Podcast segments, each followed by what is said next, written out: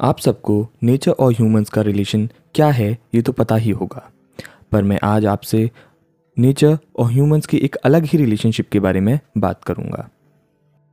और वो रिलेशन है टीचर और स्टूडेंट का। प्रकृति हमारी सबसे बड़ी टीचर है। ये हमें हर पल कुछ ना कुछ सिखाती रहती है। बस ज़रूरत है तो थोड़ा ध्यान देने की। आज तक मनुष्य ने जो कुछ भी हासिल किया है, वो नेचर से सीख कर ही लिया है। न्यूटन को ग्रेविटी का लेसन नेचर ने ही सिखाया। कई आविष्कार भी प्रकृति से प्रेरित हैं।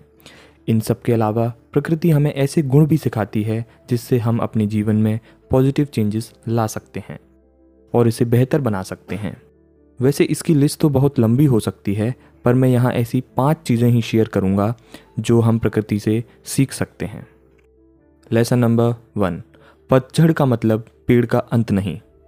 कभी कभी हमारे साथ कुछ ऐसा घटित हो जाता है, जिससे हम बहुत लो महसूस करते हैं। ऐसा लगता है जैसे अब सब कुछ खत्म हो गया है।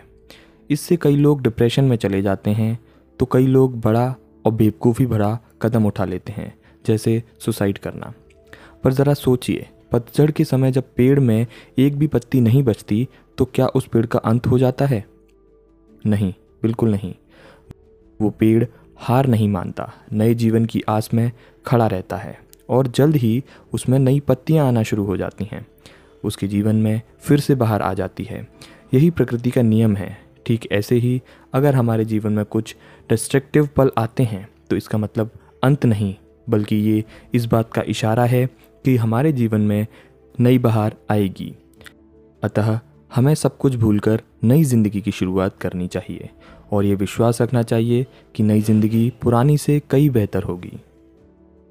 लेसन नंबर टू कमल कीचड़ में भी रहकर अपनी अलग ही पहचान बनाता है।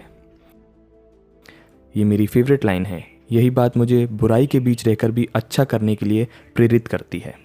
जिस तरह कमल कीचड़ में रहकर भी अपने अंदर कीचड़ वाले गुड़ विकसित नहीं करता, उसी तरह चाहे हमारे आसपास कितनी ही बुराइयाँ हों पर उसे अपने अंदर पनपने नहीं देना चाहिए। हमें अपनी अलग पहचान बनानी चाहिए। लेसन नंबर थ्री नदी का बहाव ऊंचाई से नीचे की ओर ही होता है। जिस तरह से नदी में पानी का बहाव ऊँचे लेवल से नीचे लेवल की ओर होता है, उसी तरह हमारी ज़िंदगी में भी प्रेम का भाव बड़े से छोटे की ओर होता है। इसलिए हमें कभी भी अपने आप को दूसरों के सामने ज्ञानवान या बड़ा बताने की ज़रूरत नहीं है, और इससे कोई फ़ायदा भी तो नहीं है। उल्टा प्रेम का भाव हम तक बहकर नहीं आएगा। लेसन नंबर फोर ऊँचे पर्वतों में आवाज़ का लौट कर आना। जब कोई पर्वत की ऊँची, चोटी से ज़ोर से आवाज़ लगाता है तो वही आवाज़ वापस लौटकर उसी को सुनाई देती है। साइंस में इस घटना को एको कहा जाता है, पर यही नियम हमारे जीवन में भी लागू होता है। हम वही पाते हैं जो हम दूसरों को देते हैं। हम जैसा व्यवहार दूसरों के लिए करते हैं, वही हमें वापस मिलता है। यदि हम दूसरों का सम्मान करते हैं तो हमें भी सम्मान मिलेगा।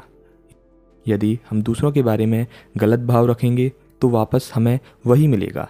अतः आप जैसा भी व्यवहार करें, याद रखिए कि वो लौटकर आपके पास ही आएगा। लेसन नंबर फाइव, छोटे पौधे की अपेक्षा विशाल पेड़ को तैयार होने में ज़्यादा समय लगता है। जिस तरह विशाल पेड़ को तैयार होने में ज़्यादा समय लगता है, उसी तरह हमारे महान लक्ष्य को भी पूरा होने में समय लगता है। लेकिन कुछ लोग धैर्य नहीं रख पाते पेशेंस नहीं रख पाते और अपना काम बीच में ही छोड़ देते हैं। ऐसा करने वाले को बाद में पछतावा ही मिलता है। तो बड़े लक्ष्य में सफलता के लिए कड़ी मेहनत के अलावा धैर्य की भी आवश्यकता होती है। आइए हम भी नेचर से मिले इन लेसन्स को अपनी लाइफ में फॉलो करें और एक बेहतर दुनिया का निर्माण करें।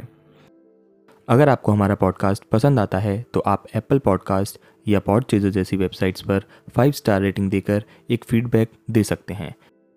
अगले हफ़्ते फिर मिलेंगे, तब तक के लिए अपना ख्याल रखें और सीखते रहें।